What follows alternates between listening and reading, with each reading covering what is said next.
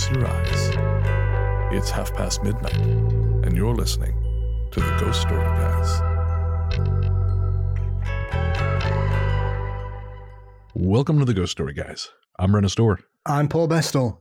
and this is the show where we talk about spooks, specters, and all the other things watching us from the shadows beyond the campfire. Some conversations only make sense after the sun has set, and this is most definitely one. Thanks for tuning in. This is episode number 152, and we're coming to you from that tiny mountain cabin you dream about, but can never quite reach. Paul, my friend, it's only been a week since we've spoken. How you doing, man? I'm all right. I'm all right. It's been a strange week. I feel like I'm channeling the spirit of Art Bell because not only have I heard a strange bug, but I bent over to change some cat litter earlier and pulled my back. So uh, I'm uh, I'm suffering for my uh, middle age. I think. I, you know, funny you say that because I woke up this morning and my lower back hurt too. So I've reached that point. It's, I guess it gets us all in the end. Yes, I'm used to making comedy injuries. It, I've made made it a speciality over the years. Um, like at school, I once trapped my finger in a door frame that opened and it closed on it, and my finger split. Shit. and uh, and I went really funny and decided to pass out unconscious and face plant the desk and then the Good chair lord. and then the floor and and broke my nose. And because it was the eighties, they cleaned me up and said, "You'll be all right, son." And I wasn't sent home. Yep. No, that's that was the 80s. It was a different time. As we're going to be talking about later on the show, it was uh, a less a less structured time when it came to childcare. Yeah, I mean, you are talking to a man that's still got glass in his head from a game of stoned cowboys and Indians with cap guns thirty years ago. So comedy accidents are something I like to think is a, a forte of mine. I remember that story. That's where you jumped up into the light bulb. the unbreakable light bulb. Clearly not. No, they're not. Oh boy. Well, all right. As I mentioned later on, we're going to be telling some stories of uh, dubious parenting. And that is because this episode is a glitch in the Matrix. And I've been really looking forward to this one. We've been collecting stories for a little while now. And this is, again, we're recording this uh, in advance because obviously Christmas is coming. Ho ho ho. Oh, oh, indeed. Ordinarily, we would do a winter themed episode, but I didn't want to. So instead, we are we are doing stories that show the world. Well, it's a, as we always do. It's a hell of a lot stranger than we think it is. Uh, but this time, it's stranger in ways that even we may not have foreseen. Uh, especially the last story might be one of my favorite stories we've ever told on the show. Mm. I'm very much looking forward to that. Um, it has been an uneventful week for me. As I mentioned, I've been going to see, see some movies. I am very excited for Avatar 2. Uh, I excited enough for both of us. So, I'm glad you are. uh, well, like I told you, I bought a ticket for tomorrow at 5, but if we finish this early enough, I might go tonight too. Hmm. So, Yes, I've spent the day scanning the Christmas scheduling, desperately looking to see when Monsters vs Aliens is on. I don't think I know that one. I absolutely love that film. It's a kids' film.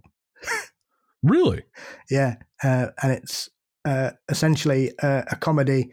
Is it Reese Witherspoon who plays the title character, and she gets zapped by a meteor and becomes a gigantic woman. I, And, uh, rem- They I have remember to that one. now. protect the protect the Earth from an alien invasion. And I saw it by accident about five years ago on Christmas over here, and I was mesmerised. I was literally like I was ten. That's great. I couldn't take my eyes off it. So I always make a, a beeline at Christmas to see when it's on because I love it. It's such a really funny film. It's one of those kids' films that's really quite twisted. And for a bit of a geek like me who loves those old 50s monster movies, it's absolutely lovely. Love it. I remember seeing it in theaters when it came out, and I think it was it was one of those films where if you didn't have that background, you, know, appreciating those classic monster films, I think maybe it it, it didn't land as well because I, I I enjoyed it, but I remember I don't I don't think it was a, a big hit. I think it was in that that sort of period where DreamWorks was Hmm. doing stuff like Megamind that just Hmm. wasn't landing Yeah. very well. I, I think it was DreamWorks, Yeah. but uh, oh, that's great. I I love when you get those sort of left of center Christmas movies that that just kind of become part of of like your your routine at that time of year. Like Harvey. Oh, really? Harvey's another one. yeah.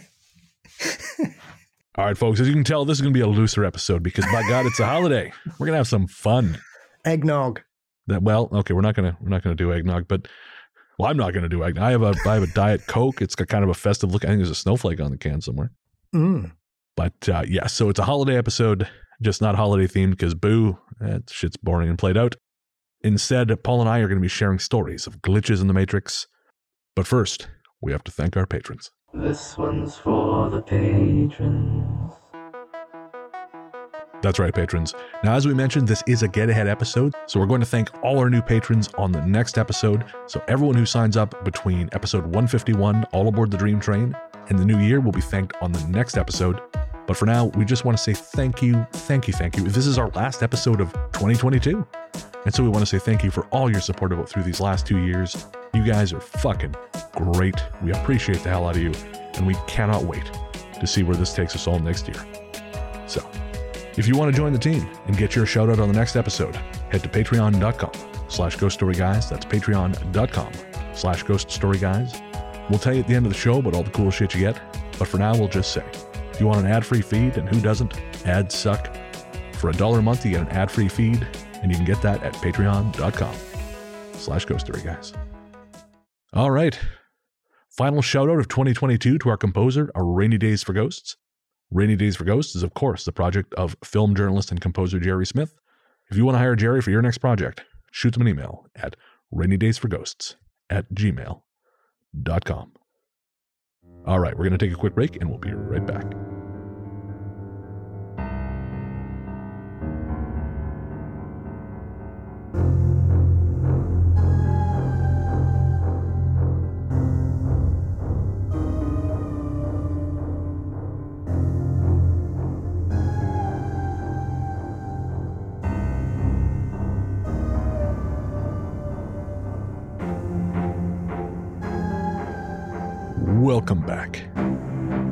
Paul, as we said, we're going to be doing stories of glitches in the Matrix to round out 2022, and there's some really cool stuff coming up.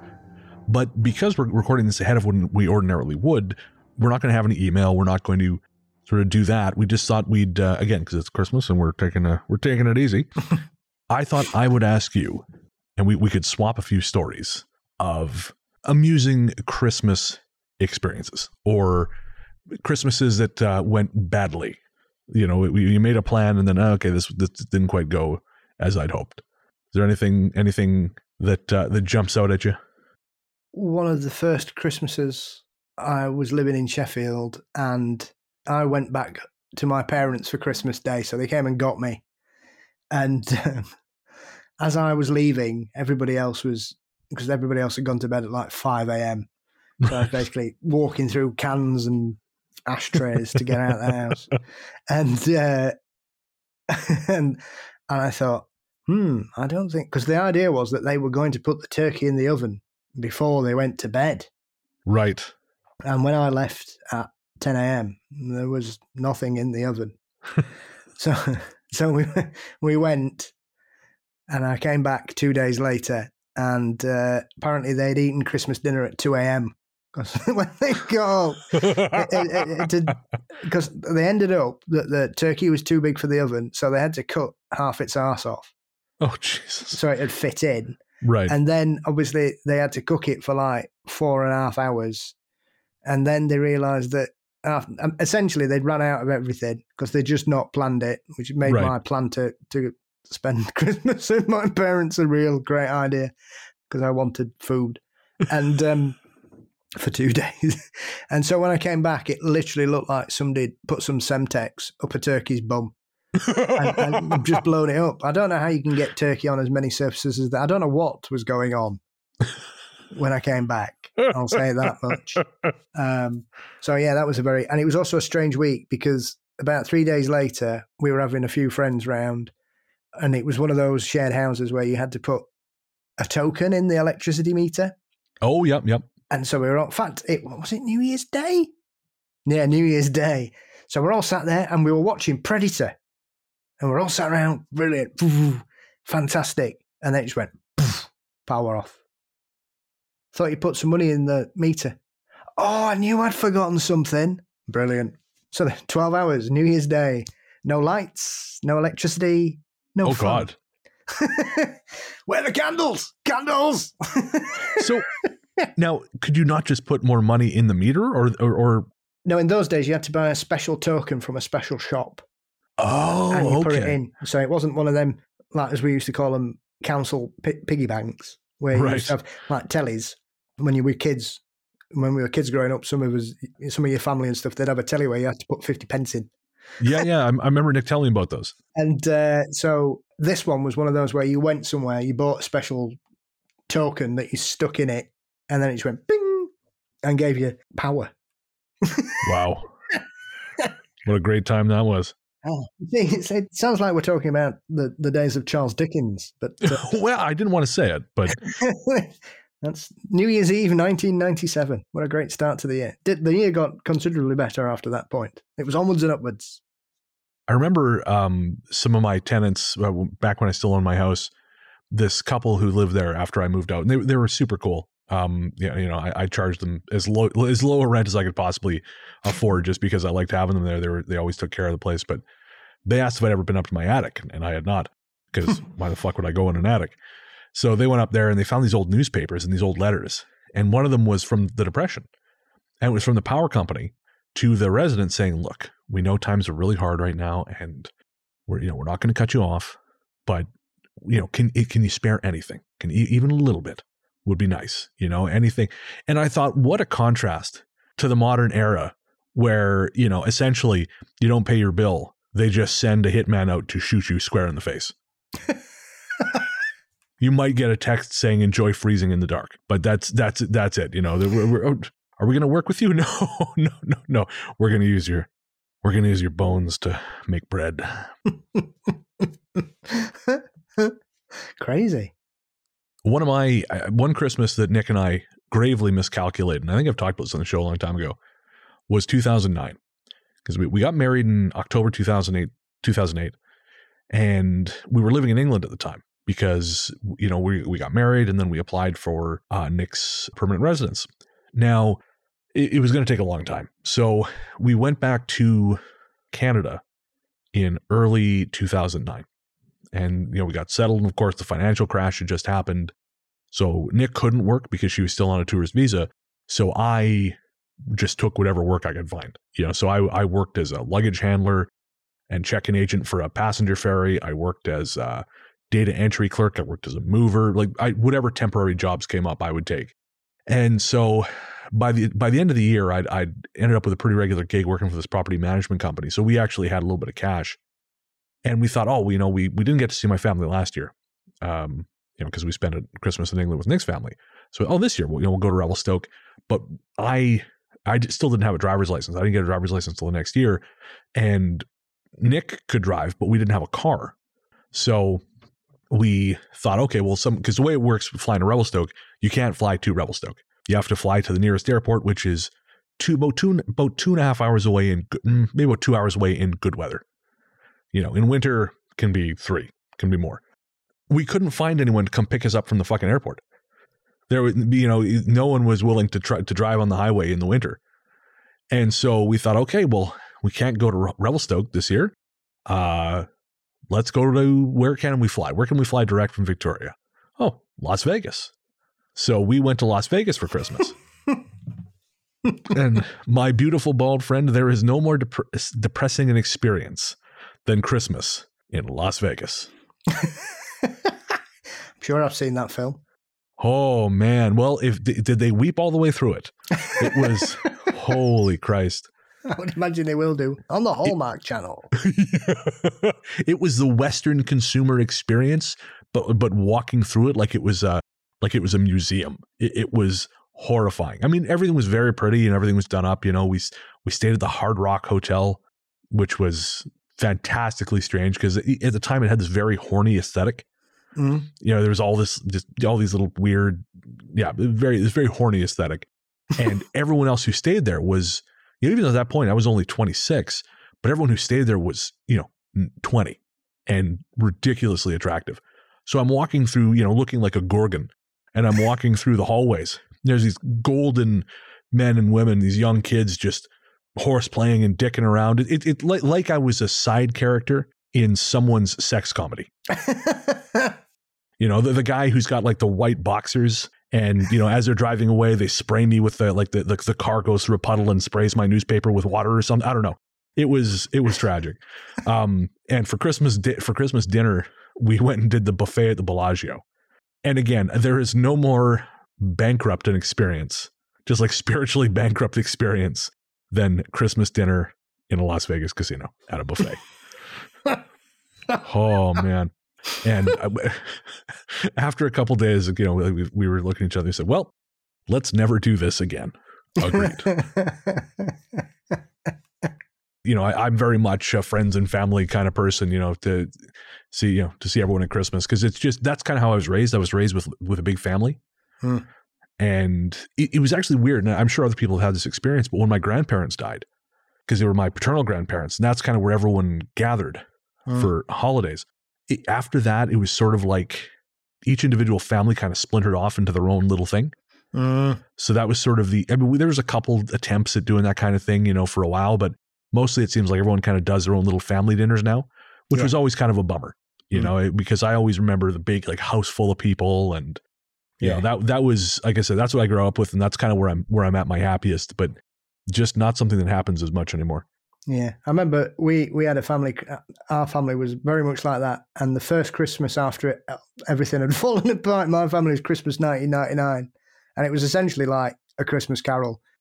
That uh, we'd gone from having a house full of laughter and full of people to me, my ex, soon to be, my mum had just got divorced. My grandfather had died, and my brother's girlfriend had left him. So, Oh, so there was just us four sat around the Christmas table. Honestly, hey dear, it was like an episode of Steptoe and Son. You know, it's one of those things when you and then like the year before there'd be, there'd been like twelve people there. yeah, And this year there's four people, and we were all fed up, pissed off, sad. Yep. yep. just like, oh, how much more Jack Daniels can I drink? Just let me. I've definitely had Thankfully, a Christmases like that. I'm glad. I'm glad. I've definitely had that experience. a lot of light, a lot of laughter these days, a lot of love. when we had the store, we would work on Christmas Mm. because it was, you know, it was a family store. So it was Mm. just we would all go hang out there and we'd be there in case anyone needed groceries. And but when when things got kind of dicey is when people would want deli. You know, people would come and, oh, you're open at Christmas. Well, the problem is we're pasted. We're absolutely smashed. and so you want you want you want me to operate the the slicer. And I am I am full of Baileys. I am my my blood is 80% Baileys right now. And I have never been more cautious operating machinery, yeah, than on that day. Oh man. And the, the customers came in, one of the customers, I think it was Betty, who lived next door. She came in. She said, Boy, you guys were sure all happy yesterday. Well, yeah, man. We were pissed. like real pissed. And every year we if I think we had the store for six years, every year we would we would be open on Christmas Day and we'd just be over there getting gooned and uh, very, very cautiously cutting deli meat and cheese. Oh man, I used to, that. That was actually one of my some of my fondest Christmas memories. You know, is that the the days leading up to, and, and folks, obviously this has nothing to do with ghosts. So you, you, the time codes are on the episode if you want to skip to the stories.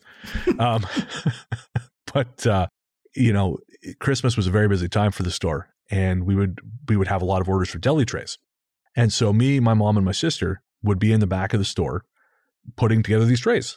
Mm. And you know that we had there were other employees who would kind of work the front and then come help us. And man, those are some of my favorite Christmas memories. Just being back in that store, rolling up, you know, uh, Black Forest ham Mm. and cubing up cheddar and building these nice, beautiful trays for these people. Mm. And uh, I remember, you know, yeah, those were days where, you know, sometimes you know, you your family, you fight and shit, and but those were days where there's there's none of that stuff. We just went home and everyone was very, very happy. And uh, like I said, some of my favorite holiday memories Mm. are uh, working, which is probably explains a lot about me, but uh, just uh, just really lovely. I mean, technically, I used to work every Christmas day because the pub didn't used to empty till about 3 a.m. on Christmas Eve. So, so, mind you, by that point, I didn't give a shit. Yeah, Like half halfway through a bottle of JD, I'd be like, yeah, third bottle of shampoos, whatever. that's know? great. I remember one we once did it and we had a lock in Christmas Eve and we just put music on and there was about 50 people stayed behind. And then we just put, I think we, I forgot what we put on, but we ended up doing a conga around the pub, everybody in the pub And we all Oh, that's great. "Du- du- du- du- du- du- To the Beatles, I think. All you need is love. Round and round the pub. oh man. Around the song. Brilliant. Ahmed.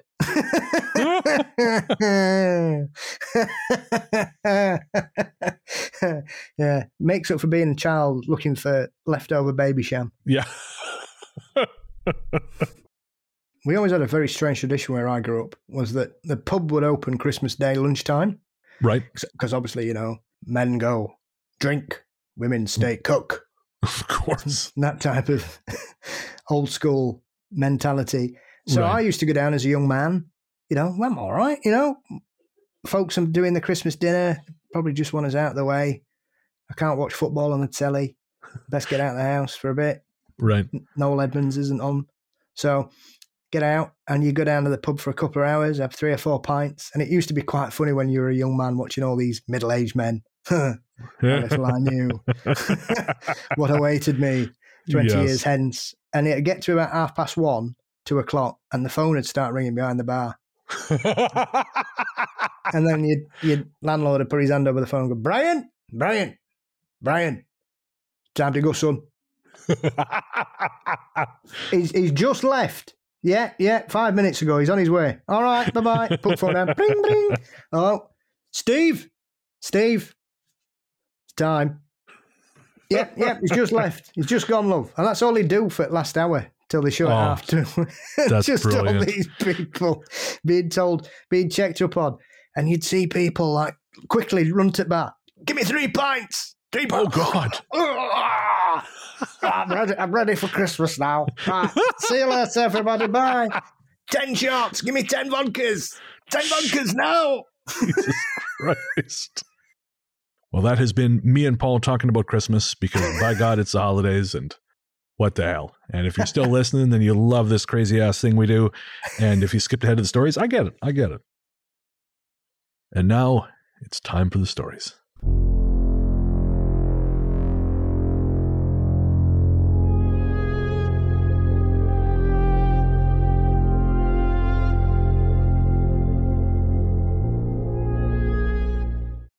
The answering machine. As far as what people call the paranormal goes, my life has been unremarkable, except for one afternoon in 2004. At the time, I was living in my first apartment, a small one bedroom in LA in Northridge. It was mid afternoon and I was bored, so I called my friend Greg. I had a cell phone back then, but it was really only for when I was out of the house, so this was a landline call, and Greg's answering machine picked up. The message I left was simple Hey, Greg, it's Dave. Just calling to see what you're up to. I'll call later. Bye.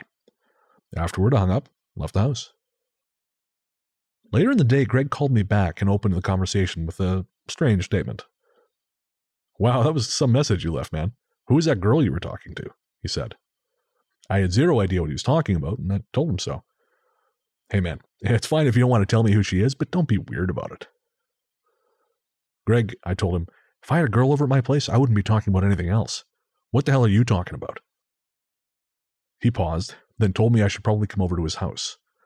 When I got there, he showed me into his kitchen, where the answering machine was plugged into the wall. He hit play, and my understanding of the world fell apart. As it turned out, the message I left him didn't end the way it had for me.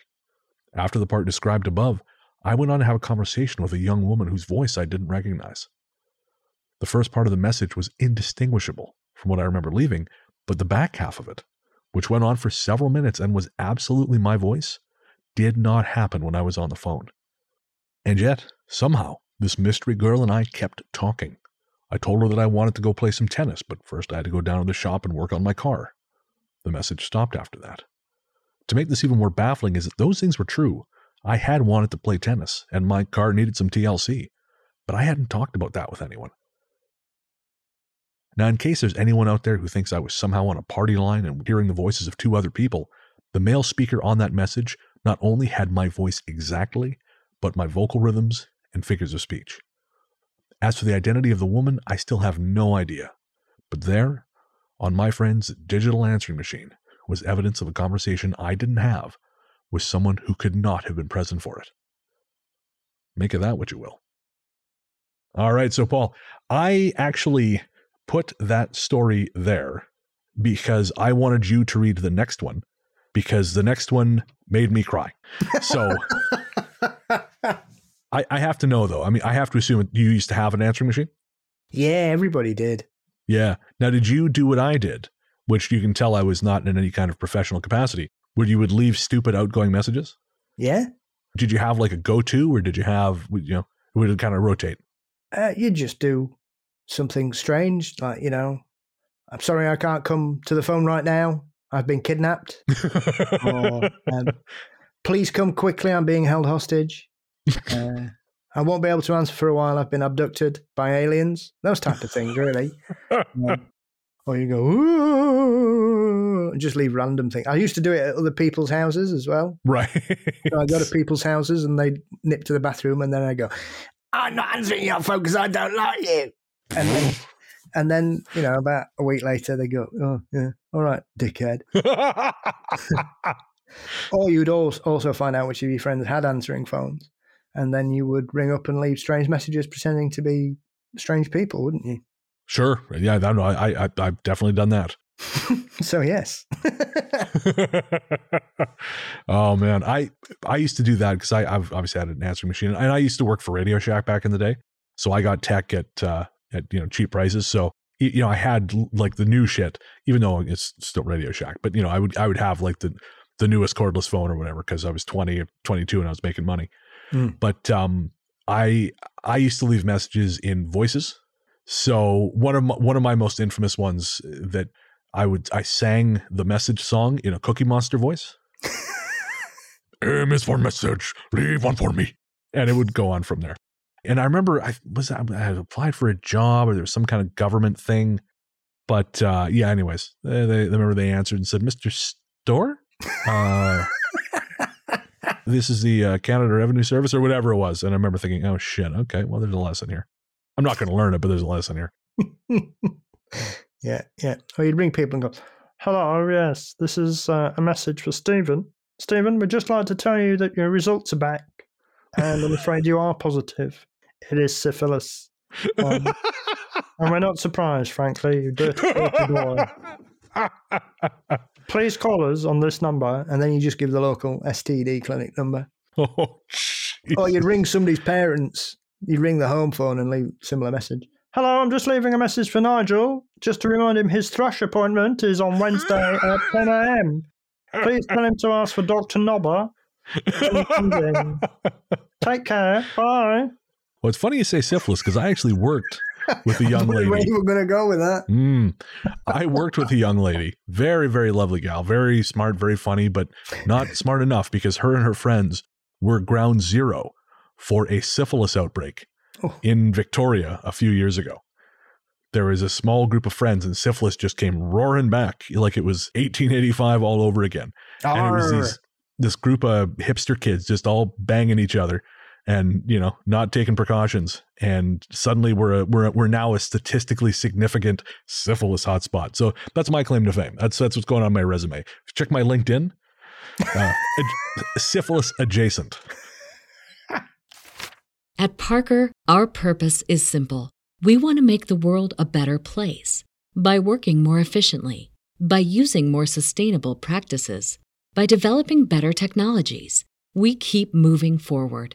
With each new idea, innovation, and partnership, we're one step closer to fulfilling our purpose every single day. To find out more, visit parker.com/purpose. Parker, engineering your success. The Habit. Warning this one is a weeper. There are a few necessary details you must know in order for this story to make sense. The first is that I'm from India, which is important because anyone who's not Indian won't understand how our telephone network here has evolved over the years. Last but not least, I have an uncommon name for an Indian guy. You need to know this because I've changed my name for the purpose of this story. We got our first landline phone installed in the late 90s. Obviously, I can't give you the real number, but let's just say it was 451 9484. If you were to call from another state, you'd add the prefix 016. I was a kid at the time, and we were pretty happy about the phone, since not everyone in our neighbourhood had one. My mother died young, But back then, she was happy and healthy. I also had two older sisters who were in school at that time, the eldest being nine years my senior. My real name comes from combining the initial letters of the names of my two sisters, which is what makes it so unusual. We also had a dog back then, Spitz, who would eventually die in 2007. He was a good boy and lived a full, happy life. Once everyone in the family had a mobile phone, we disconnected the house phone. This would have been sometime in the mid 2000s. A year or two before it was disconnected due to some new government regulations, the first digit of every phone number in our state was changed from 4 to 2. This meant our number became 251 9484. Now, here I must mention a weird habit I used to have of dialing my own landline number from the landline itself. All you'd ever get is a busy signal. But for some reason, that fascinated me when I was young. When I got my first cell phone, the habit didn't go away. In fact, in my free time, I used to dial both numbers 451 9484 as well as 251 9484, always getting the message that the numbers are invalid. Nowadays, I'm a grown ass person with a smartphone working in a good corporate job, and over the years, my habit of phoning the old number had, if not gone away completely, diminished significantly. But then, a few months ago, I'd been sitting idle in my office with no customers when I just picked up the phone on my desk and dialed the old landline. Now, I should specify the message that actually used to be delivered while dialing the number after the initial digit was changed was Sorry, you seem to have dialed a wrong number. Please check the digits for confirmation. This is what I'd heard for years when dialing the old number, and that's what I expected to happen. Instead, it began ringing. My heart skipped a beat. I didn't know what to do. My first thought was that the old numbers must have been reassigned, and curiosity got the better of me. I wanted to know who would pick up. After all, if anything went wrong, I could always pretend I was representing the company and had dialed a wrong number. Someone picked up and said, Hello. The moment I heard the voice, all the memories of my childhood, everything I had left behind to become the person I am today, came flooding back. My whole world shook. It was my mother, who had died after a brutal battle with cancer years before. I know how insane that sounds, but please believe me, I would know that voice anywhere. It wasn't her voice as it had been towards the end of her life, worn down and brittle, but healthy and bright, the way it had been when we were kids. She sounded young, pleasant but busy as if she was doing some household chore and the ringing phone had disturbed her. Hello, she said again. Instantly, I became choked by emotion. I didn't know what to do, but I tried to be rational. Surely it had to be someone else's voice. Someone who sounded uncannily like her. I knew in my heart it wasn't. It was her voice. I had somehow done something impossible.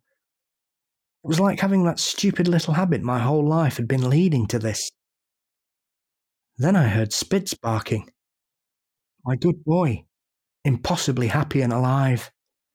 He always used to bark when the phone rang. Hello, my mother repeated. Who is it? All I could say before the sobbing took over completely was, Ma. She paused for a moment, probably wondering what the hell was happening. Son? She said patiently. I think you dialed the wrong number. That was it. I couldn't take it any more.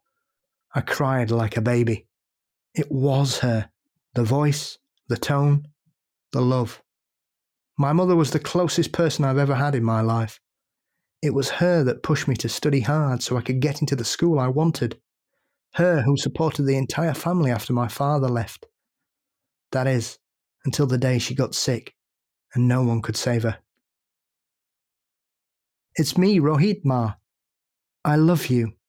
I managed to choke out between sobs. She sounded confused. Rohit, where is he? What's happened to him? Who the hell are you? she shouted. That's when a fear took over me. Fear of the unknown, I guess. This shouldn't be happening kind of fear. Or, this is some goddamn devil work playing with your fucking mind, probably to drive you insane kind of fear. I slammed the phone down. I was full on weeping now, shaking too much to even stand up. My colleagues were all over me, asking the exact same question I couldn't answer. What the hell happened? I passed out. I woke up a little later in one of my customers' clinics, feeling as though I was in a dream. My co workers told me my blood pressure had dropped to a dangerously low level and I'd lost consciousness.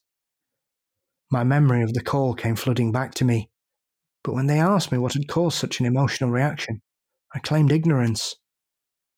Nothing I could have said would have made sense to them. It still doesn't make sense to me. So I intentionally put that second so you would have to read it because that kind of stuff wrecks me. Mm. This idea that you can reach out, even by accident, to the past and reconnect with people who are gone, Yeah. or, or even versions of them who are like it, it. I don't know what it is. There, I remember watching the movie, um, the Time Traveler, or yeah, Time Traveler's Wife. Yep. Which was it wasn't a great movie, you know. I, I but it was it was fine. But there's a moment where the younger version or the older version of the daughter takes her younger self by the hand and they run out to play to outside together. It's just a very quick thing, very passing moment.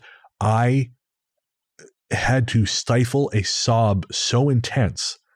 I thought I was to I thought I was just going to start weeping in a movie theater.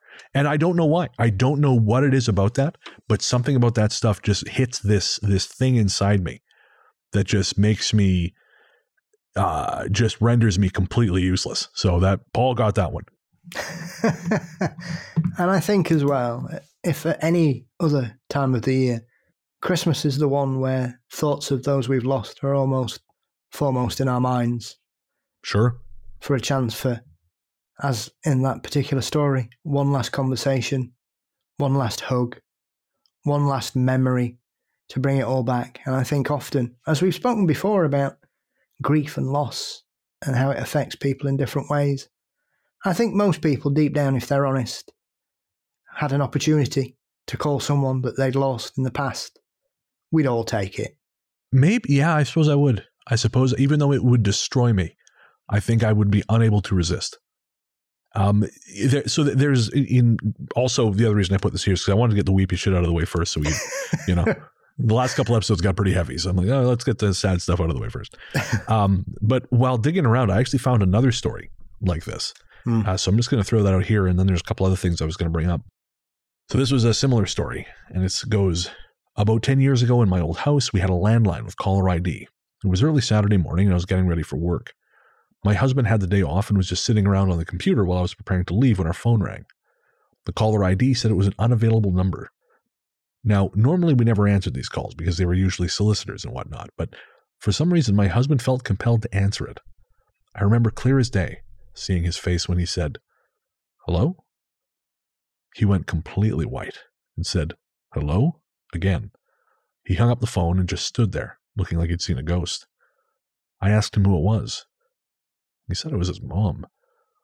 The line was pretty static, and all he heard was her saying hello once. Then the line went dead. She had passed away the previous year, and he never really talked much about her. He was very close to her, and I think he held a lot in when she passed. He is not one for emotion. He also never believed in spiritual things or ghosts of any kind. He is also not into practical jokes or pranks of any kind. This was the real deal. I have never seen him so shaken up or visibly disturbed by something like this. He started crying and was adamant that his deceased mother had just called him and said hello from beyond. To this day, I still get goosebumps when I think of it. And yeah, again, that would just, I, I would be undone. You know, if, if I picked up the phone and it was my grandfather, I would be undone. I, or I, a grandfather and uncle. You know, I typically, uh, you know, those would be the two people who I, who I would really, yeah, you know. And, and I remember actually, funny enough, I, and I might have t- talked about this in the show before, but you know, I have dreamt of my grandfather a handful of times since he passed in 2005. And there was a period early on when every time I saw him, I would, in the dream, I would cry. And after a while, he started to get annoyed a little bit at that. You know, he kind of wanted me to move past it. And I, I sort of had to. in order, you know, if I would have these dreams. And then eventually, you know, we would start having conversations. I don't remember them, of course, but, you know, they were conversations between mm, people of equal standing instead of a grandfather and grandson conversation. But uh, every time for a while there, oh, I would just be destroyed. And again, I think if that phone call came through, that's exactly what would happen.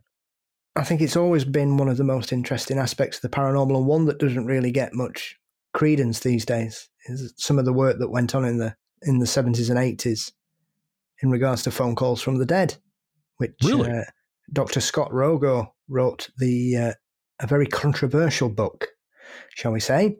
But uh, Dr. Rogo is a very strange chap. He collected dozens of such calls where people had received phone calls from deceased loved ones or messages were left on answer phones from allegedly deceased partners, spouses, parents, children, even. Um, some people claimed it was all nonsense and made up. Um, Rogo, obviously, until his very untimely and uh, strange passing, was adamant that the book was completely genuine. So it's something that doesn't seem to be sort of. I mean, you'll see YouTube stories about it and things, but I don't really think much serious paranormal investigation goes on in this field anymore, which is a real shame because, especially now, I would suggest that more people have access to telecommunications than at any other point in history. Yeah, so absolutely. are these? I mean, not necessarily landlines because most people have a cell phone or a or a mobile phone for for people who know the proper term. Um, so I- I would be amazed if there aren't more of these incidents these days because there's more phones out there. Surely somebody out there is collating this information. I would I would think so. If anyone out there knows of researchers who are doing this kind of work, uh, let us know. Ghoststoryguys at gmail.com. I'm very curious. I know I remember uh, hearing- hearing a handful of these stories. You know, there was a oh, there was a story about a woman who was trying to place an ordinary call and she ended up being somehow routed into a call between I want to say NASA and the ISS or might have even predated ISS, but it was someone out in space. Like this was, you know, Elaine from Dubuque went to go, you know, order a pizza or something and was suddenly, you know, talking to these these people, these very high powered people who she had absolutely no connection with. Um, and I sometimes I wonder if the digital nature of things, if if if that has changed the frequency, you know, if there's maybe something different to cell Mhm. phones that render them hard, you know, like render it more difficult for that to happen. Yeah and I think that's the thing as well. People always say, oh, well, it was probably, especially in the old days, anybody that had a landline will remember the fun of the occasional cross line. You're like, hello, Sure. hello, what? Who, who's this? Get off my line. You get off my line for five minutes. Um, and stuff. Usually when there'd been a storm or something or lightning had hit the mains or something, Right. just screwed up the whole network. But there are very few things that cause an emotional response than a specific voice or a tone. And people will always associate, as with a smell or an aroma, there are certain things that you can stumble across and it'll suddenly fill your senses in whatever way that takes you to a specific place and time Oh yeah. decades before, perhaps. And yet, people just dismiss that as some kind of coincidence or a cross line or something. And I'm not really sure because most people who've lost somebody know what that person sounded like. And just a random voice on a line isn't going to make that person break down.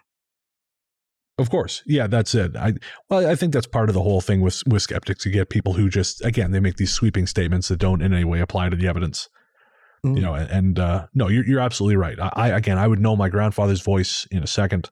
Yeah. You know, my uncle's voice in a second. Even my own father. You know, I mean, you know, if if uh, you know, I had a call from him, you know, beyond the grave, I I would know it in an instant. Yeah. Well, it's not just the voice, is it? It's the tone, it's the inflection, it's the terms. Of course. Yeah, yeah. It's not just someone going, hello. That's not going to, you know. I mean, I could ring you and go, hello. It's not going to make you break down, is it? I, I, don't- I don't know. I, sometimes I miss you, Paul. Especially when I accidentally ring you at 5 a.m. I I'll, I never forget. I woke up and I'm like, "Fuck, Paul." Paul called me oh shit, I hope everything's okay. Texting you if something's wrong. I'm here for a while. If I fall asleep, I'll leave the ringer on. Just call me back. And yeah, as say, it was just a pocket dial. And I thought, oh, okay, well, I'm glad because I was worried. But I mean, I don't know what I could do for you over here, but I would do it. Yeah, no, it was. I've just woken up. Oh, Brennan sent me a, a, a message. Oh, oh, hang on. What's that funny noise? Huh? oh shit, shit! Rung it. It's it's five a.m. Shit. Yeah. Remember, note to self: don't touch phone till coffee. Yeah, that's fair. That's fair. one one last thing before we move on. Uh, as I mentioned to you off air, I recently, it was yesterday or day before, I went to go see the new Steven Spielberg movie, The Fabelmans, Mm. at the uh, at the theater, and the film is essentially it's autobiographical. It's Spielberg kind of telling the story of his childhood and you know the the sort of fractured relationship between his mom and his dad and his how he discovered his love for movies.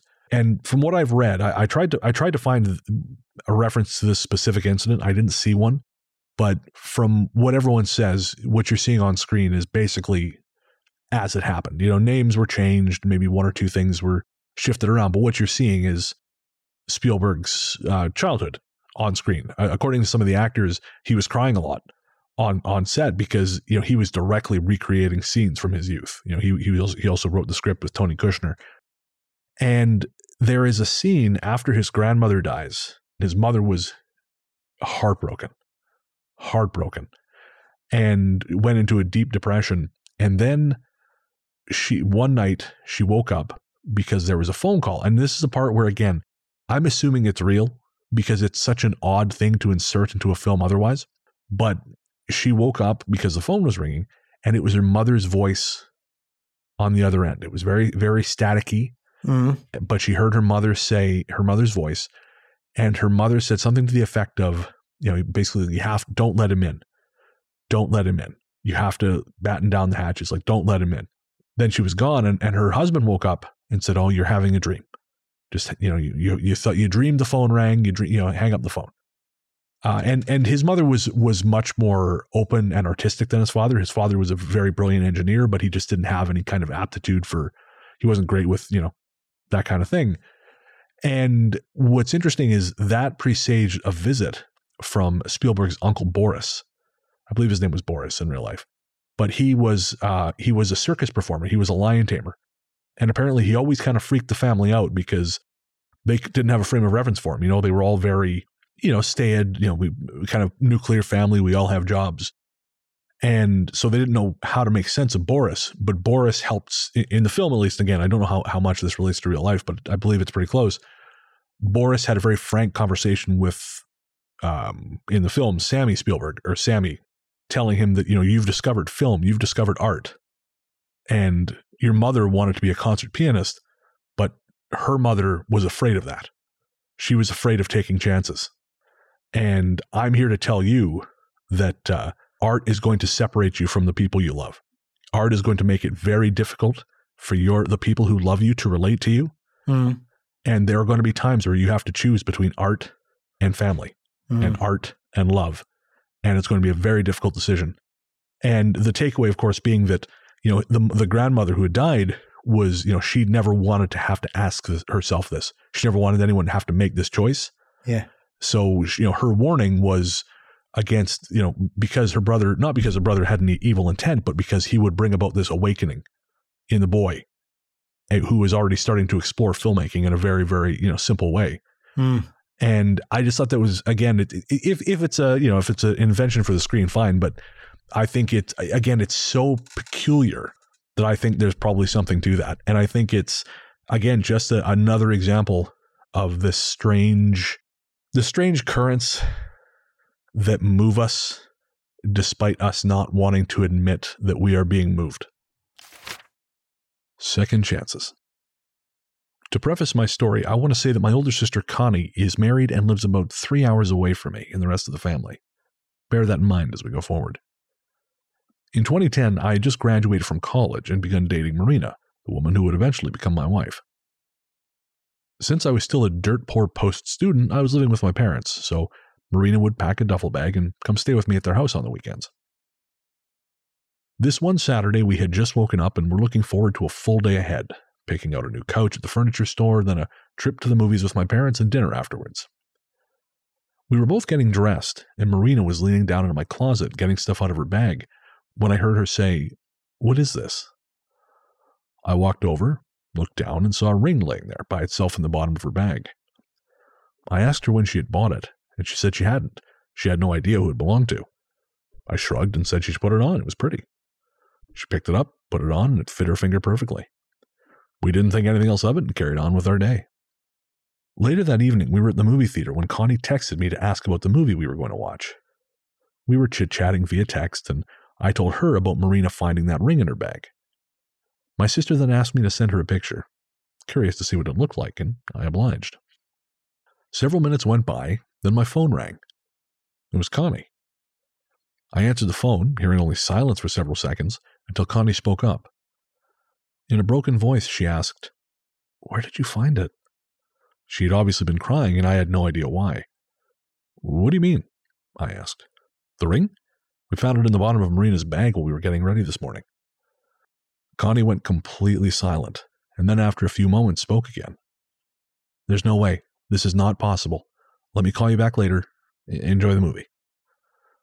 When we got off the phone, I was even more confused than I had been, but wasn't sure what else to think or say, so we watched our movie, had dinner, and forgot about it. After I got home, Connie called me back and explained why she had acted so strangely.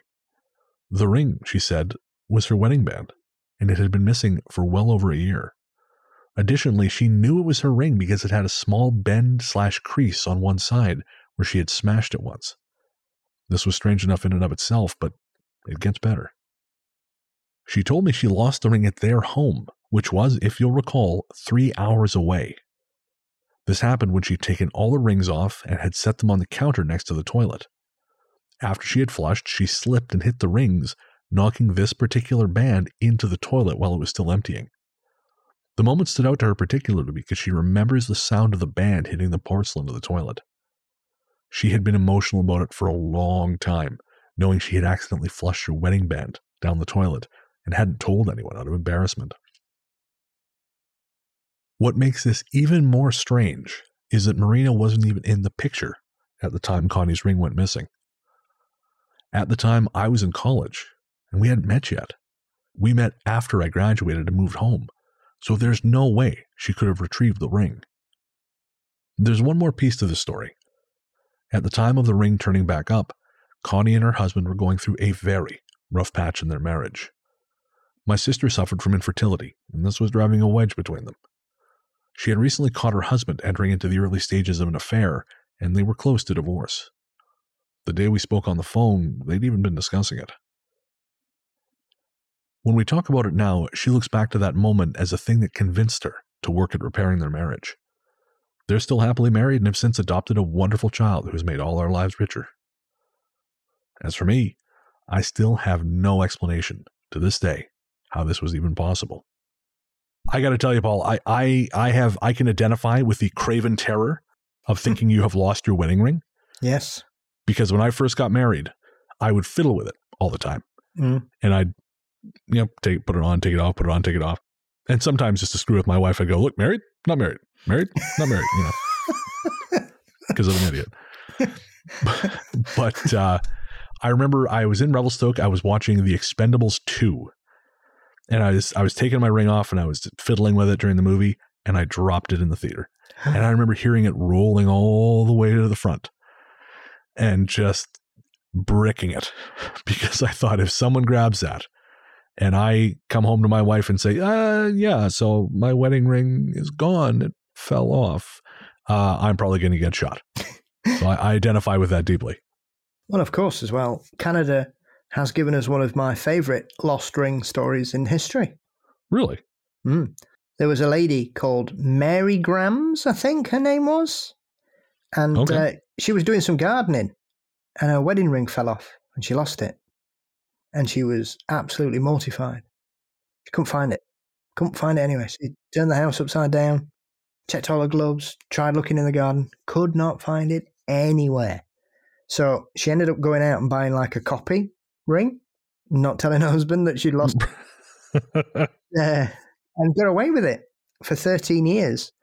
And then her daughter in law came round to help do some gardening. She was growing loads of veg, and she pulled a carrot out of the ground and wrapped right around the middle of the carrot, which had grown through it, was her lost wedding ring, and it had been in the ground 13 years. No. Yep. Called Mary Grams. She was from Alberta, I think. Okay. So I think if you if you search for Mary Graham's wedding ring, you'll be able to find the story. And uh, and she just said, yeah, I'd, I'd lost it, and I just bought a cheap copy and only told my son. and then they found it, and it's a carrot. You, they took a picture of the the carrot with the ring, and you can clearly see it's grown through the ring, and that's how they got it out. Because when they pulled the carrot out, the ring was wedged in the middle of it. Unbelievable. I've never heard that. There's loads. It's always happening here. That there's always weird things like people do the gardening, lose something, and then ten years later they find it in a potato or something. I, I, I had that happen with a golf club, but it didn't come out of the ground. I we used to hit golf balls off my uncle's property because he lived right on the bank of the river. Yeah. So we would hit golf balls into the water.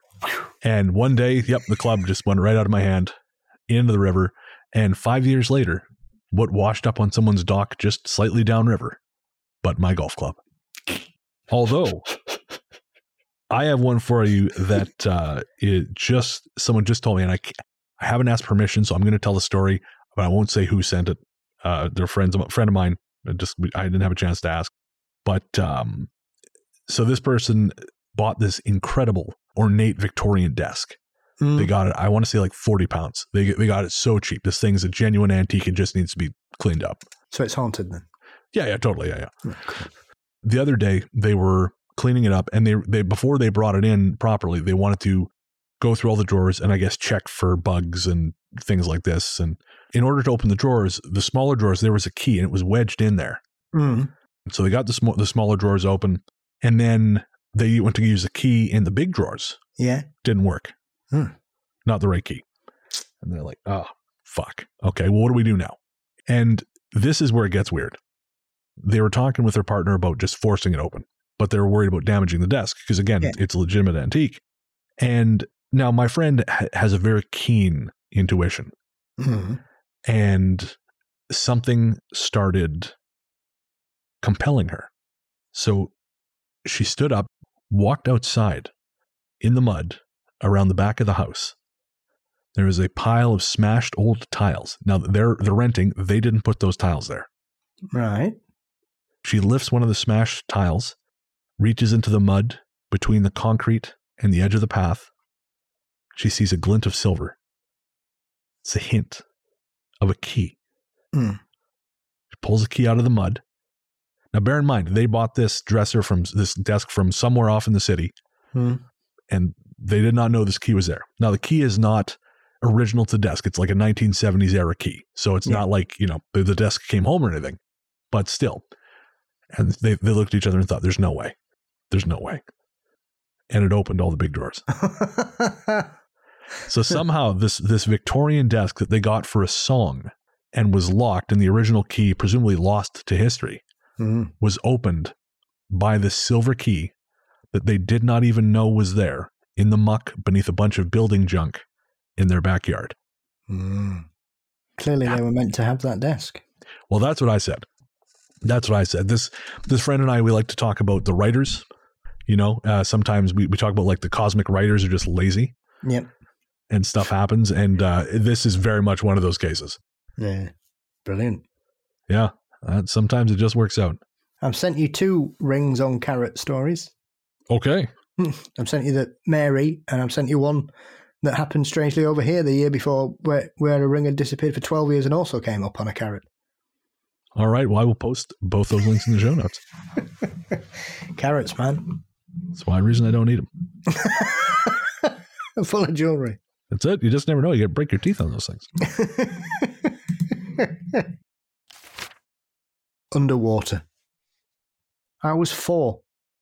It was a sunny day in summer, and my whole family went to the local pool. It was an outdoor pool that we always used to go to, but I couldn't swim then and always had to use floaters when I wanted to join the adults. The majority of the time, I'd be in the kiddie pools, and for short spans of time, I'd have my inflatable circle and go paddle in the adults' pool when I picked up the courage to do so. My parents were always around me when I went swimming, but back in the day, I guess they didn't keep as close an eye on water safety as they do nowadays. On this particular day, after I'd played in the kiddie pools, I wanted to go into the adult pools with my inflatable circle and kick around. There were lots of people, and as I kicked my way into the middle of the pool, I slipped through and sank to the bottom. I was barely one metre tall, and I can only estimate that the pool was between 1.6 and 1.8 metres deep where I sank. I remember struggling to try and get back up, but didn't know how to swim and just stayed on the pool floor. I could hold my breath and I could see people swimming over me. I kept trying to touch them, hoping they'd notice I was there, but they were all too far above. So I decided to try to get to the edge of the pool, but I started to convulse from the lack of air, and all of a sudden, I didn't feel the need for oxygen.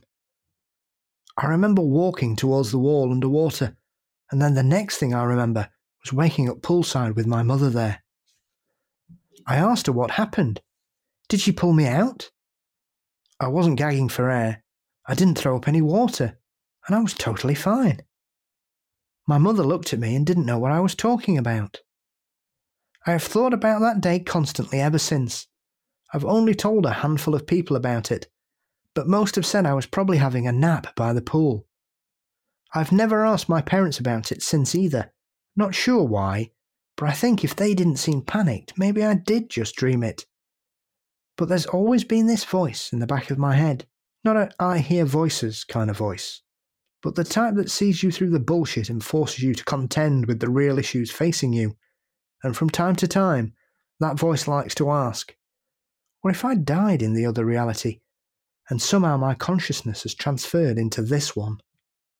Remember when people were like that? Just let the kid go in the pool. Supervision? What's that? Come on. I, it's one of those modern memes where you'll see. I don't know if it happens a, a lot in North America, but we get it a lot in the, here in the UK, where people of a certain age will go, "Oh, do you remember the old days where you could do what you want?" And I think, do these people not know how many children died doing stupid things? And Uh, yeah. you know, I'm not being flippant about it. There's a reason kids have to wear helmets on cycles these days and knee pads and elbow pads when they go skateboarding and we wear seat belts and things. It's because lots of people got seriously hurt. And just Yeah, because just because you didn't fall off a bike, smash your head through a wall, doesn't mean nobody else in the whole country did. You idiot. Get a grip. Oh, I couldn't. I couldn't agree more. I. I I always cringe when I see those kinds of memes because I think, yeah, as you say, this completely ignores the people who didn't get through shit, and and and that's not even to say the psychological damage. Mm. I mean, I'm not a big fan of this current movement where you know people who let their kids walk to school by themselves or having the cops called on them. Like that's crazy. That's that's crazy pants. A kid is, can walk a mile on his own. That's fine. But um, the notion that all kids are fine. I mean, there is a story I heard. Uh, my mother told me this when she was a kid. There was this boy, and he was sitting in on this sort of sitting on like a concrete, the edge of a concrete, like a like a bit of a curb, I guess. So he was sitting below the curb, Mm. and so the concrete would have run sort of up his back about midway. Yeah. And one of his friends just thought it'd be really funny to run up and kick him in the back, Yeah. and he paralyzed him. He fucking paralyzed him. yeah. And and you know, this is again, if that if that if he hadn't paralyzed him, this would be a story. Oh, you know, my friend kicked me in the spine and I was fine. Have I ever told you about the time I used to have a friend growing up that was at my uh, stepfather's mother's, and every we used to go over every Sunday and uh, used to go and play football with him on the little green between the houses. No. Uh, and I came over once. I was only about eight, eight or nine, and I came over one Sunday, and they said, "Oh, you you can't play with your friend any today." And I said, "Oh, okay." And they said, "Yeah, yeah, it's uh, he's, he's he's not around today." And I thought, "Oh, okay, no problems," and it was fine. We went went home, and then a couple of days later, my mum came to see me in my bedroom and said that unfortunately I wouldn't be able to play with him anymore because he died Oh my and god. um, where they used to live was an old abandoned railway where they used to leave old freight trucks on the lines. Oh, no. They just left them all, you know. Sure. So the kids used to just go down and play on us. We all used to do that. We all used to play up slurry tips and stuff. we like Sure. you're talking about stuff. And um, they'd been playing in this one particular freight car, and it had really like proper weighted doors. So once it went, it weren't shutting, and he slipped, trying to get out of it, something, or they were running through it, and he tripped and he fell, and the door fell on him, cut him in half. Oh my god. I don't think I've told you this story, but I had a cousin who went through something similar. And it's it's yeah, I mean it was basically kids in an industrial site and it went real badly for one of them. So again, I feel like there's there's like a happy medium between uh you know, here's the key, we'll see you in 9 hours when the streetlights come on. Hmm. And uh you know, again, this this idiotic notion that poor people are having cops called on them because they they dared to let their kids walk by themselves. Like kids have statistically never been safer. Yeah, Never been safer. This No. this we've got this terrible culture that people have this this idea that you know there's helicopters around every corner waiting to take your kids away to Ep- Epstein Island, and this shit does happen, but not at the, the level that certain people would have you believe. In fact, there are some really despicable people who use that as an excuse to push their agenda, Mhm. and I really dislike that. Yeah. But that's that's another conversation. That's not a conversation for this show. I mean, the But, uh, things the things you see when you're a kid growing up, and and people. I mean, it's like when you. I'm sure we've all had friends who have passed away in car accidents when we're growing up as teenagers and stuff, and you just left to get on with it. Yeah. Nobody, nobody comes and looks after you, and and you know, you know, you don't get any trauma counselling or any grief counselling.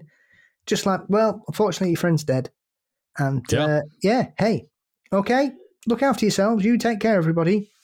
Bye. And you just- And you look back at it now and you think, what the fucking hell is all that about?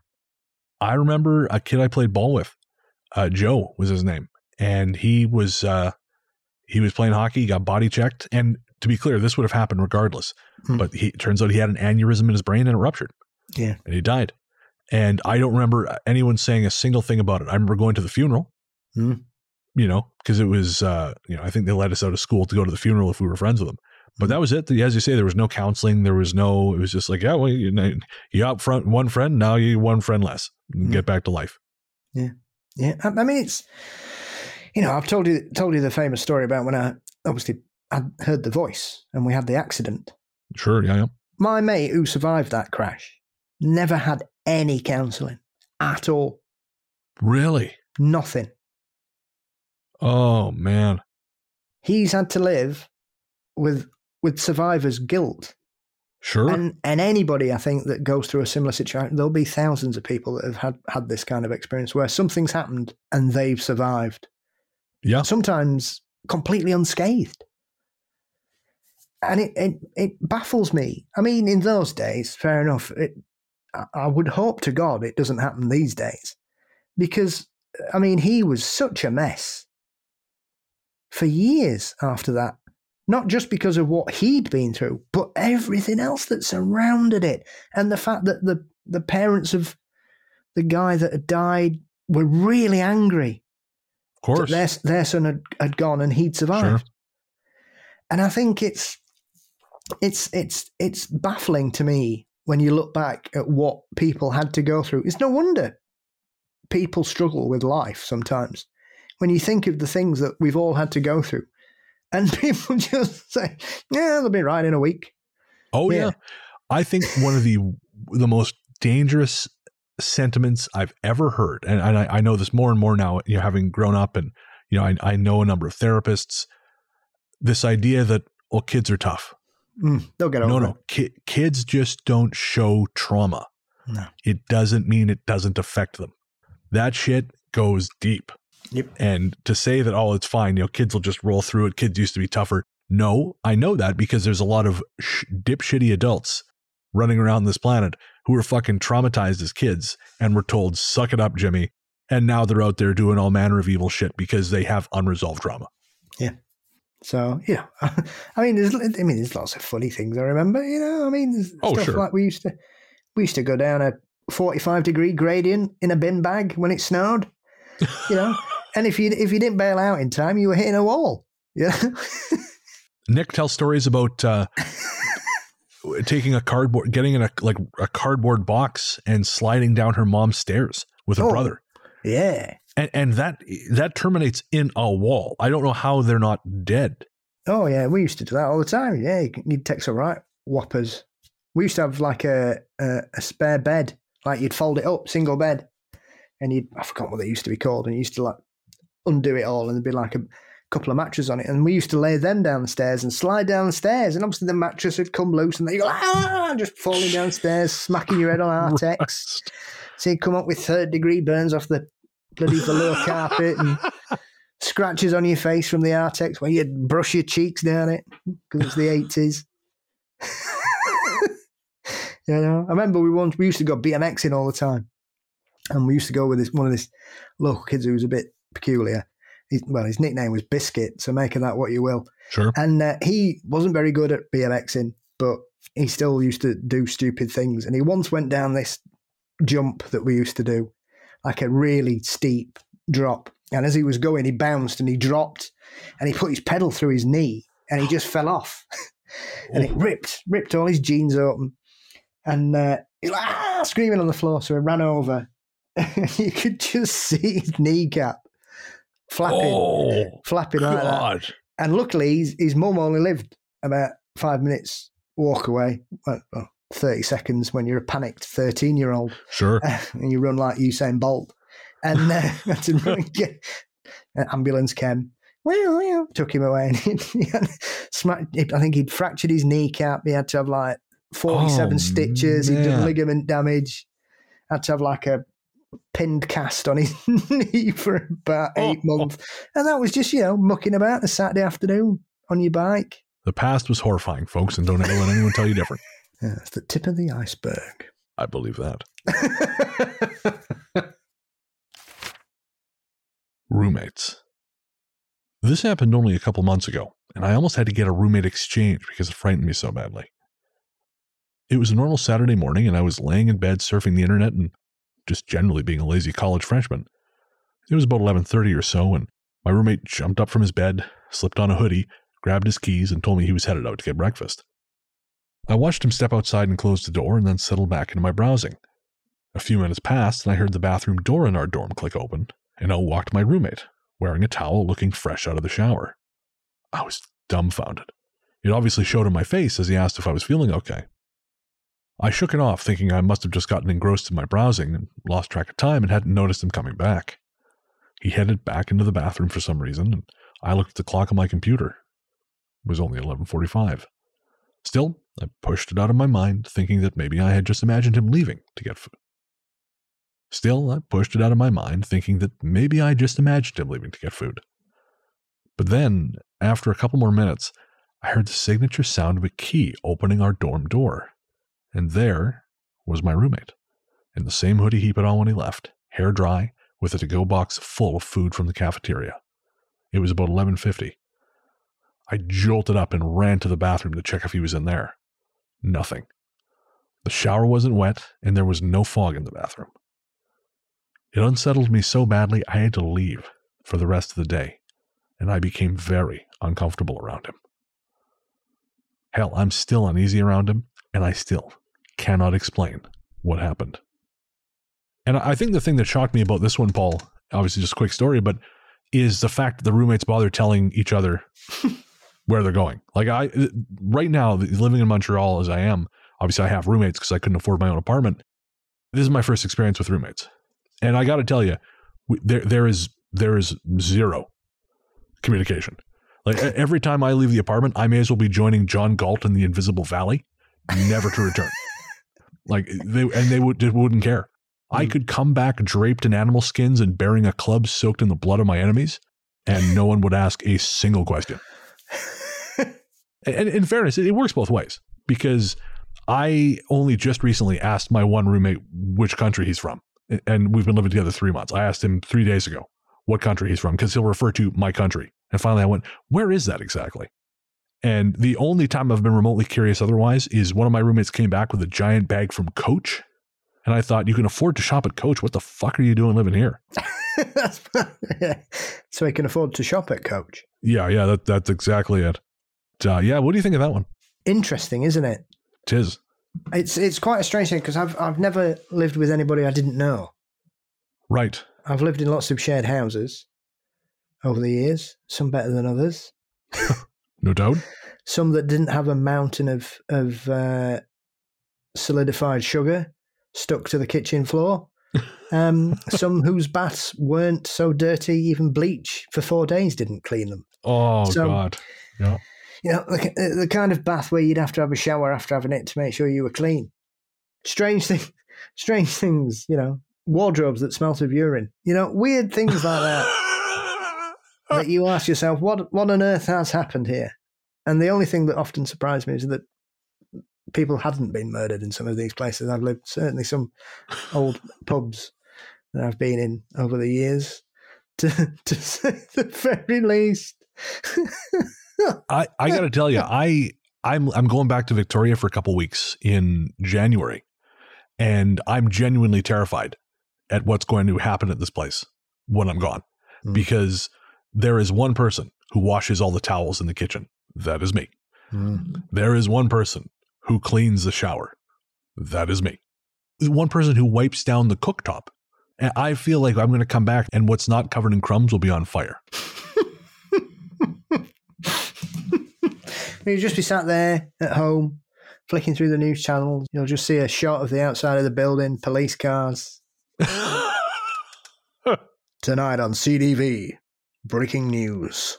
a flood of sewage from the 28th floor of the Dorchester building in downtown Montreal. Dirty towel starts fire. Oh, yeah. Oh, God. There was one time it, he finished doing the dishes and then he just eh, crumpled up the, the rag and left it behind the sink. Mm. Oh, what smells like a dying animal? Oh, maybe it's the rag full of mildew. Thanks, buddy. And he would have just kept it using, kept fucking cleaning his dishes with it and given himself clostridium or something. Yeah, well, what doesn't kill you makes you stronger. That has not been my experience. okay, Clostridium is a real thing. Like, all right. These next two stories are from Martin Caidin's 1991 book, Ghosts of the Air, which we talked about quite a bit on Terror in the Skies. Gunner. This was one of the early legs of a wild and hysterical journey from Arizona to the northeast, then back on up to Gander, Newfoundland, to lead a formation of three B 17G bombers across the Atlantic to England. The purpose was to get the planes across the ocean in the last formation flight of these great queens from the United States to Gatwick, England, where the bombers would be used for the motion picture The War Lover. Crazy a bunch of Americans, Englishmen, one Australian, and one Apache Indian had never gathered together for this kind of flight. Before it ended, we'd have a rousing battle with a Russian crew in Newfoundland, a turbulent and frenetic ocean crossing, a few emergencies in the Azores, be tossed into a secret police prison in Portugal, play chicken with some Messerschmitts over Spain.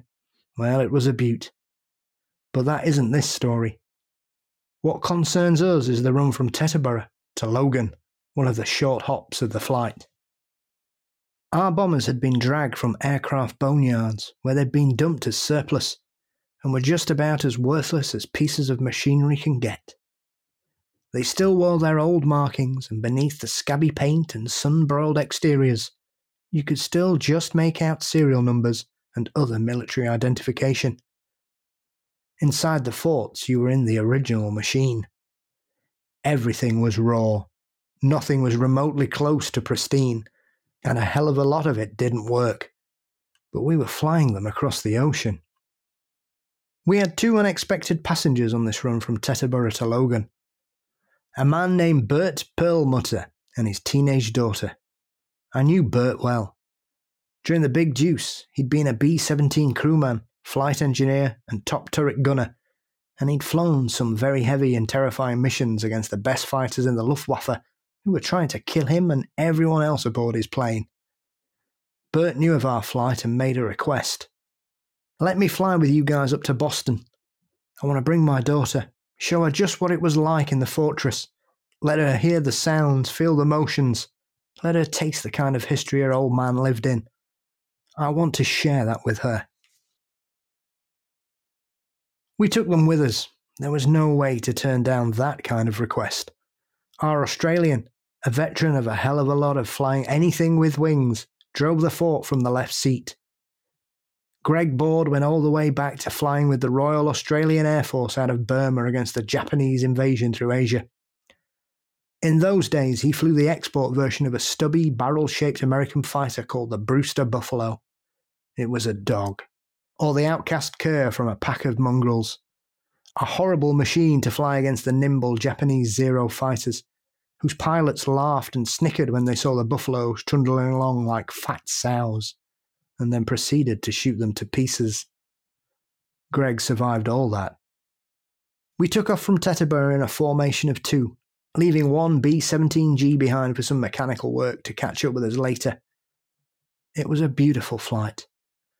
Warm, about four tenths cloud cover, and cruising up the countryside at 7,000 feet. The fuselage interior was jammed with spare parts and huge B 17G tyres. You either sprawled on that jumble or stretched out on one of the two folding cots that swung down from the side of the airplane. Because there wasn't any need for machine gun mounts or the waist guns themselves, the two waist gunner positions had been sealed with plexiglass. Well, it was warm, and the fort bounced and rocked gently as we droned towards Logan. And before too long, the motion and the sun's slanting rays worked like a sleeping potion for the young girl. She stretched out on one cot, and her father, on the other side of the fuselage, did the same. In moments, they were fast asleep. I had come back from the cockpit to talk with Bill Mason and Jim Now, who were photographing and recording the salient points of the flight. We sat on crates and a tire, relaxing and smoking. Looking back from this position towards the tail turret, the interior of the fortress had a misty quality the result of dust bouncing from aircraft motion and the sun slanting in at an angle. You see the dust itself, and everything gains an ethereal quality because of it. Then one man gaped as he looked back through the fuselage. Holy. The words failed to come. He stared wide eyed at me and Bill Mason. I can't believe it. Am I really seeing what I think I'm seeing? I grasped Mason's arm. Don't answer, Obviously, we're all seeing something. Write it down, but don't discuss it with each other. I don't want anyone affecting the thoughts of anyone else. We did just that, and that night on the ground we compared notes. First, everything written down by each man just about matched perfectly what the others had written. It is critical to emphasize that. Not until we compared our notes did we know what each of us had seen. Bert Perlmutter Fast asleep was obviously in the grip of a powerful, even violent dream. Perspiration gleamed on his face. He was soaked through with perspiration. His face twitched. At moments his mouth opened, and in his dreams he was shouting or screaming. We couldn't tell which. At times he seemed to be struggling physically. But it wasn't that that had gripped us, almost hypnotized us. In that ethereal light, as if we were peering through waving gauze, we saw dim shadows moving. Two men in heavy flying suits wearing oxygen masks, each with his hand on a 50 caliber machine gun in the waist position. Calling out to one another, the guns visibly hammering, shell casings flying through the air. Not a sound. Absolutely soundless to us, we watched the ghostly tableau of a battle raging in wartime skies. Phantom figures, we even saw the shell casings gleaming in the shafts of sunlight. Then one man lurched and moved with great effort, coming towards us, unrecognizable because of his leather helmet and oxygen mask. He supported another figure, who seemed to be barely conscious. It was difficult to make out any detail, but then, and we wrote it all down, we saw that one hand of this second man had been blown away, and at the wrist there was only a stump. The other was half dragging him to the open space of the navigator's upward gun position, where a single machine gun was mounted to fire upwards. This was behind the power turret just aft of the cockpit. We watched the man in the mask heave the other upward and shove the blood spurting arm into the screaming wind blast. At four or five miles high, the temperature would have been 40 or 50 degrees below zero, just what was needed to close off the ghastly wound and to freeze the arm to stop the spurting blood. Then there was a gasp, and Bert Perlmutter awakened, sitting upright, exhausted, soaked with sweat. He looked like hell. What's the tie in? Mason asked in the hotel room that night. It's Bert, I said. But how? So I told them what only I knew at the time. Bert Perlmutter was a flight engineer, like I told you, in a fort just like this one. He also operated the upper power turret. Bert flew a bunch of missions. On one of them, well, it was Black Thursday. The killer raid on the Schweinfurt in October of 1943. On that raid, one of his gunners had his hand blown off. Bert went back from his gun position to save the man's life. He dragged him back to the top fuselage opening, held him as high as he could, and stuck his severed arm into the windstream. Mason and the others stared at me. But, but that's exactly what we saw today in that plane. I know, I replied. The next question came in a hoarse whisper.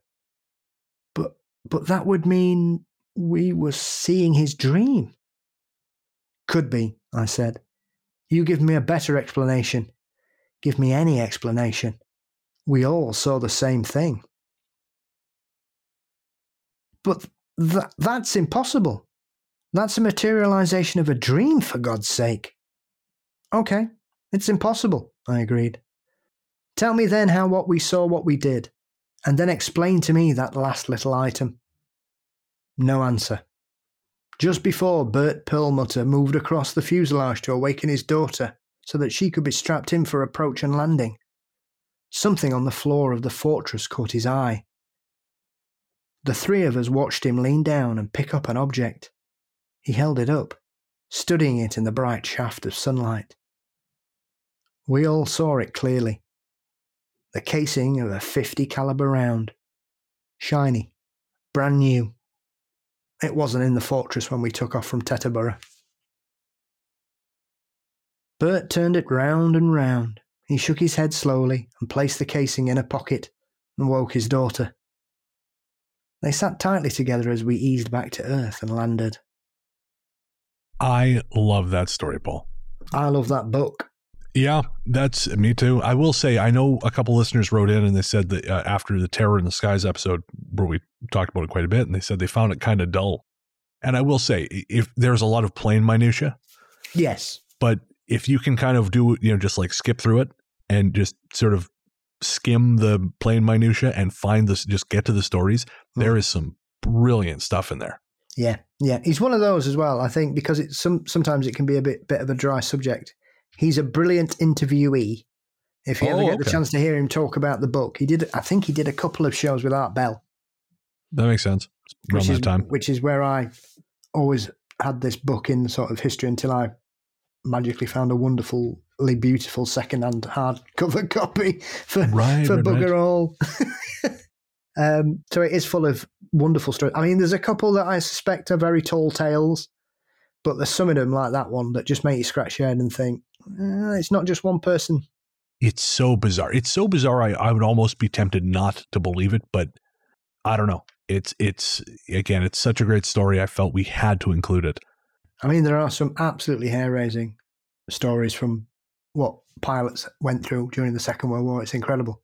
It oh, really yeah. is just unbelievable. Some of the things that happened while they were up in the skies. You know, people flying in 500 miles over the English English Channel on one engine, Oh yeah, or even gliding in with no engines, just hoping for the best. You know, planes having to drop all their cargo over the, the English Channel because they knew the chances they couldn't land because there was a chance if they did land, the bombs would go off because their landing gear might collapse. sure, yeah. you know, you know, and obviously it's uh, it's the starting point of one of the greatest films ever made as well, Which one? A Matter of Life and Death. I know the Iron Maiden album. I don't know the film. So it's a film about a bomber commander who is played by David Niven, Oh, okay. and he has managed to get most of his surviving crew off his plane as they're coming in after a bombing raid over Europe. But there's no way the plane's going to make it. And uh, they fly into fog. And as he's coming in, he starts talking to this American radio operator, and they make an instant connection. And the plane goes down over the channel. And somehow Niven survives and is washed ashore. And is found by uh, a cyclist and is taken to hospital and miraculously makes a full recovery. And he meets the radio operator, and the spark of the conversation at uh, at the point he thought he was going to die has ignited something in both of them, and so they start to spend a lot of time together, and they they go for a picnic. And as they're sat there having a beautiful picnic, suddenly Niven realizes that she's frozen. The birds have stopped singing. Oh no. And everything's turned black and white. And as he turns round, an angel has been sent from heaven to tell him that, unfortunately, because of the fog, they've made a mistake and he's supposed to be dead. So if he didn't mind, can you come back to heaven? Because we we can't let you go because we've got one missing out the ledger. And oh. so it starts a story about how he refuses to go back to heaven because he's right. fallen in love.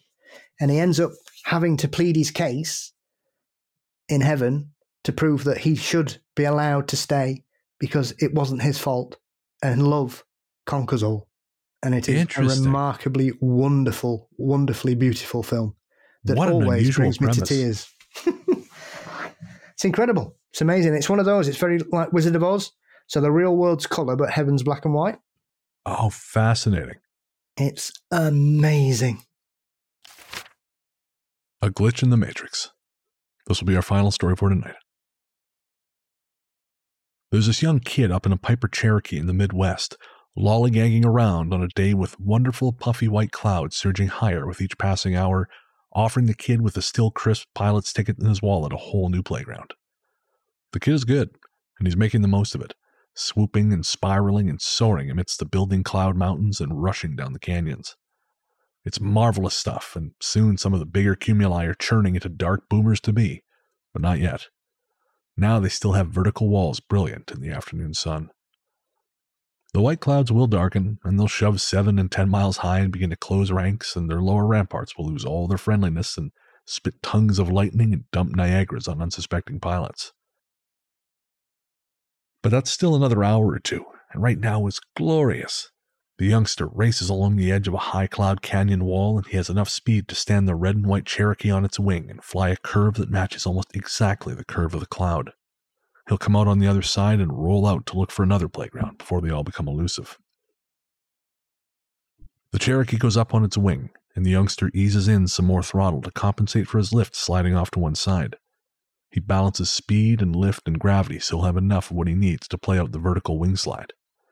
Now he boosts around the cloud there, and he's free of that wall, and a great open space is before him, and oh my god, directly in front of the shock pilot is a biplane doing just what he's doing, flirting with wind and sun and clouds, but unseen by one another as they rushed and danced in the air.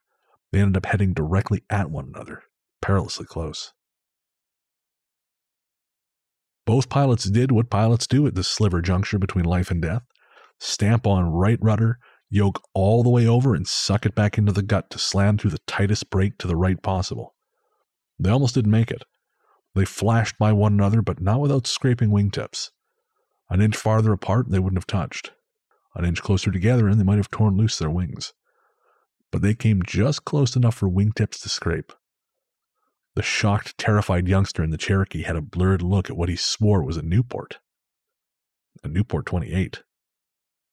A World War I biplane fighter? Uh, could be. People were rebuilding and flying every kind of antique these days. He put aside these thoughts. He had maneuvered so violently he'd kicked into a spin, and he chopped power and kicked rudder opposite to the spin turn and let the yoke forward freely, and the Cherokee came out. With control back in his hands, he swung about desperately, afraid he would see wood and fabric wreckage fluttering to the ground below.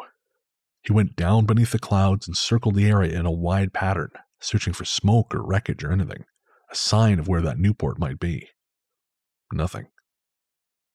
He tapped in the right frequencies on his radio and called the nearest field and reported what had happened, giving the time and his location. If that other plane had crashed, at least help would be on the way. Then he swallowed as he looked at the fuel needles starting to edge towards the Big E, and he flew to his home field and landed. He repeated his story. The field operator came out to look at the Cherokee wingtip. Sure enough, some paint had been scraped away, but no one had reported a plane down. No one knew of a plane or pilot missing. The young man's friends hooted and laughed. told him he scraped his wingtip on a runway light or a fence post, and he'd come up with all this blather just to cover his clumsiness. He took their jeers good naturedly and didn't press the point anymore, but he damned well knew what he had seen and what he'd felt when the wingtips brushed. A couple months went by. The locals were part of a flying club that looked for old airplanes to rebuild. You never knew what some farmer might have in his barn. They'd even found a Grumman F4F Wildcat, its 1200 horsepower engine still good as new, stored in a barn by a farmer who quit flying 20 years before. So when you got a lead or a hot tip, eh, you chased it down. I heard there's some old fighter plane in a barn. The word passed. A group drove off into the country, found the farm, talked to the farmer, who allowed he did have an old plane in the hangar, but it had been there so long uh, it couldn't be worth anything. To the people who restore these things, nothing is impossible. They'll take a basket case and turn it with hard work and money and volunteers into a sweet flying thing again. They went into the barn and gaped. There it was a Nieuport 28 from the First World War. Or rather, what was left of it. Tires flat, just gone. Fabric rotted off the wings and tail. The engine seized and tight. Everything covered with dust and straw and bird droppings. It hadn't flown in 20, maybe even 40 years, but they were overjoyed. They touched the old ship, thrilled to her ancient lines. They walked around the left wing. They stopped. They stared. Jaws dropped. On the wingtip of that Nieuport, that sagging old unflyable wreck that hadn't been airborne for years, was a smear of red and white paint that looked impossibly bright against the drab wingtip. They knew about the kid in the Cherokee. They'd laughed about his story. Yet someone had the presence of mind to scrape off some of that brighter paint. Another pilot stood in the cockpit, leaned down to one side, and reverently brought up a musty, cracked, yellow weathered old logbook thick with dust. There are two endings to this story, and they are both true. They sent the paint to a laboratory to determine its type and age. They also sent, separately, a scraping from the Cherokee.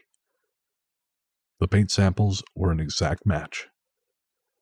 They read the logbook, especially the last entry.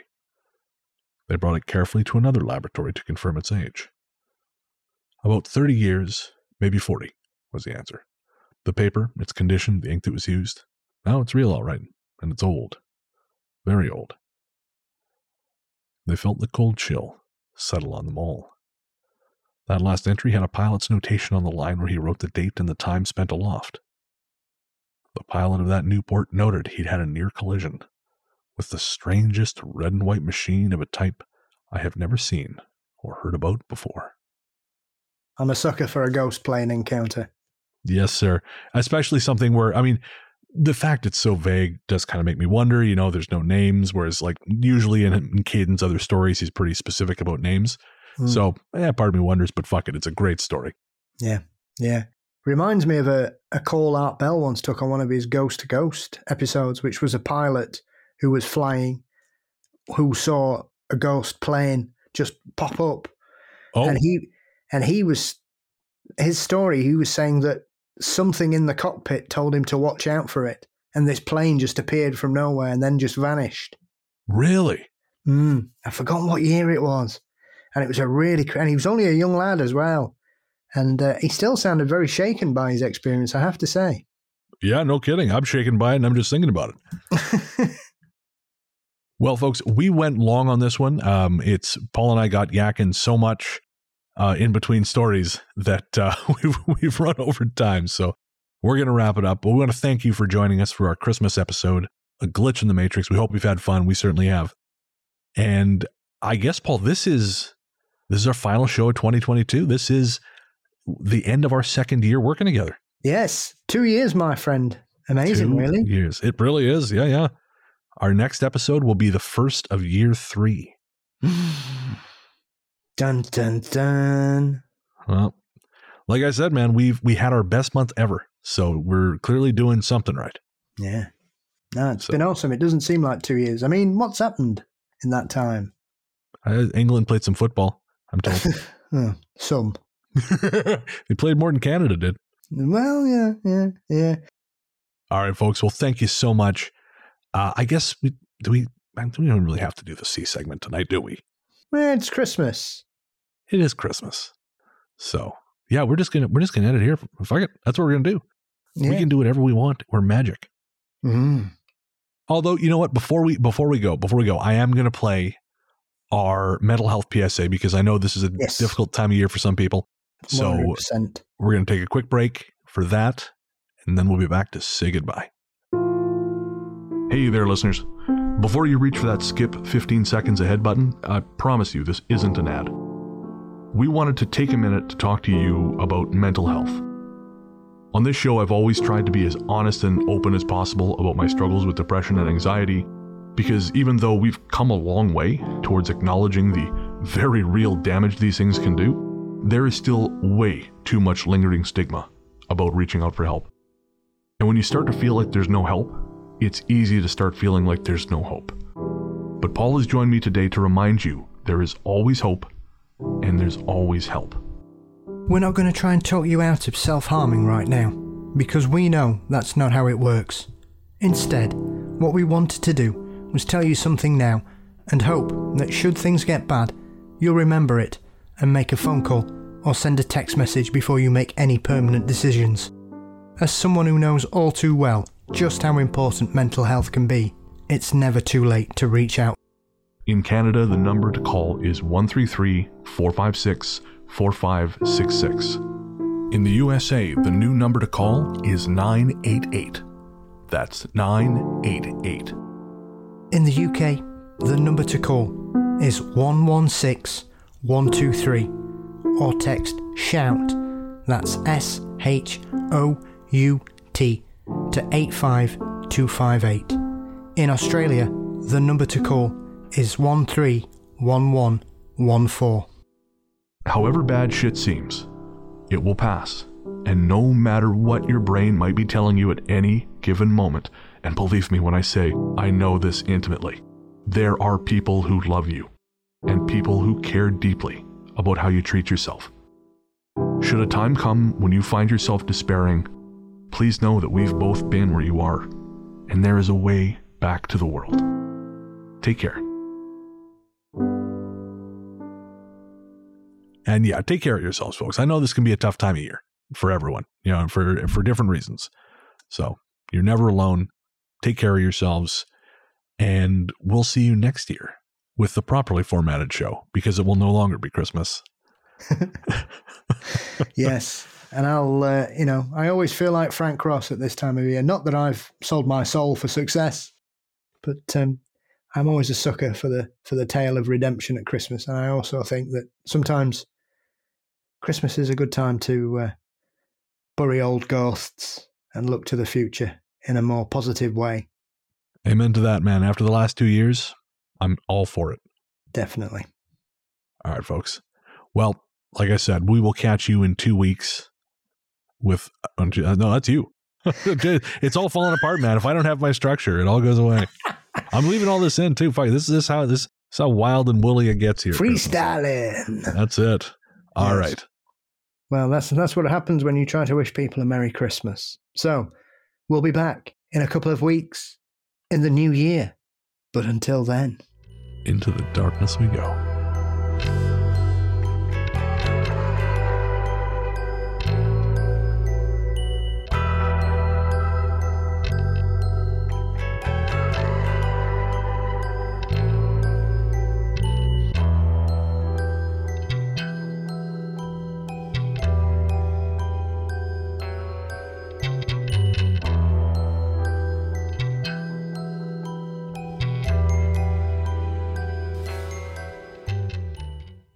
Cat was scratching at the door.